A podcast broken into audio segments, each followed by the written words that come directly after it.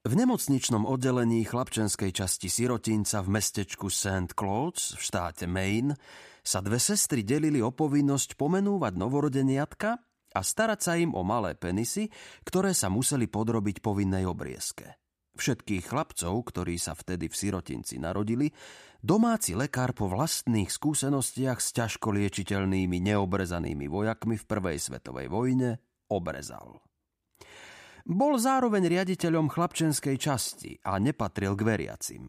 Obriezku nepokladal za rituál, ale za čisto lekársky zákrok z hygienických dôvodov. Volal sa Wilbur Larch, čo znamená smrekovec, a jednej zo sestier pripomínal okrem éterového závanu, ktorý sa okolo neho neprestajne vznášal, aj pevné, odolné drevo tohto ihličnanu. Na druhej strane sa jej však nepáčilo jeho krstné meno. Videlo sa jej smiešne. Kombináciu mena Wilbur a čohosi životne dôležitého ako strom pokladala za vrchol trúfalosti. Druhá sestra bola do doktora Lárča po celý život platonicky zalúbená a za každým, keď mala pokrstiť ďalšieho chlapčeka, bolo takmer isté, že bude John Larch, John Wilbur, jej otec sa volal John, alebo Wilbur Walsh, jej matka bola zaslobodná Walshová. Hoci doktora Lárča zbožňovala, jeho priezvisko jej ako krstné meno nesedelo. Keď na ňo myslela, vôbec si nepredstavovala strom. Meno Wilbur bolo podľa nej univerzálne ako krstné meno i priezvisko, preto ho rada používala. Keď sa presítila Johnom, alebo ju kolegyňa upozornila, že majú priveľa chlapcov s týmto menom, jej fantázii sa nepodarilo vyprodukovať nič originálnejšie ako Roberta Larcha alebo Jacka Wilbura. Zrejme si neuvedomila, že Jack je prezývka Johna. Keby bola na rade táto nevynachádzavá a láskou ohlúpená sestra, Čerstvý novorodenec by s najväčšou pravdepodobnosťou dostal priezvisko Larch alebo Wilbur kombinácii s Johnom, Jackom či Robertom, aby to malo väčší švih. Službu však mala druhá sestra. Nuž mu pridelili meno Homer Wells. Jej otec hlbil studne. Bola to náročná, poctivá a zodpovedná práca, aký bol údajne aj sám, a tomuto slovu či menu dodávala hlboký realistický podtón. Meno Homer nosila kedysi jedna z jej mnohých mačiek.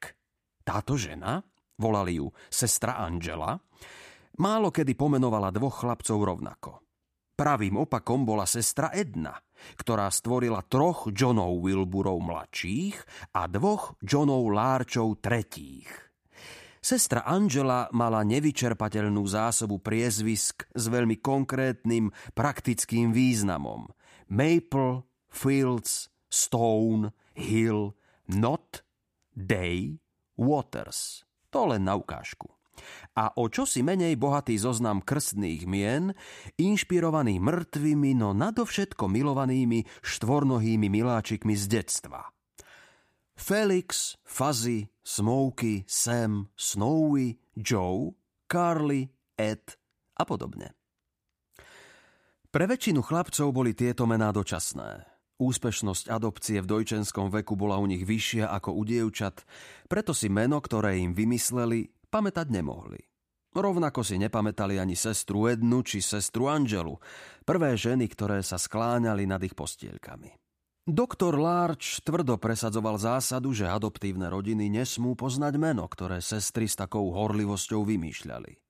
V St. Claude's zastávali názor, že dieťa by malo pri odchode zo sirotinca zakúsiť pocit, že sa mu začína úplne iný život. No ani sestra Angela, ani sestra Edna, no a napokon ani doktor Larch si nevedeli dobre predstaviť, najmä pri ťažko osvojiteľných chlapcoch, ktorí žili v sirotinci veľmi dlho, že by sa mali niekedy volať inak ako John Wilbur a John Larch, Felix Hills a Carly Maple alebo Joe Knott a Smokey Waters. Homer Wells si nechal svoje meno len preto, lebo sa vrátil do St. Clouds toľko raz a z toľkých adoptívnych rodín, že sirotinec musel uznať jeho túžbu zostať tam do konca života.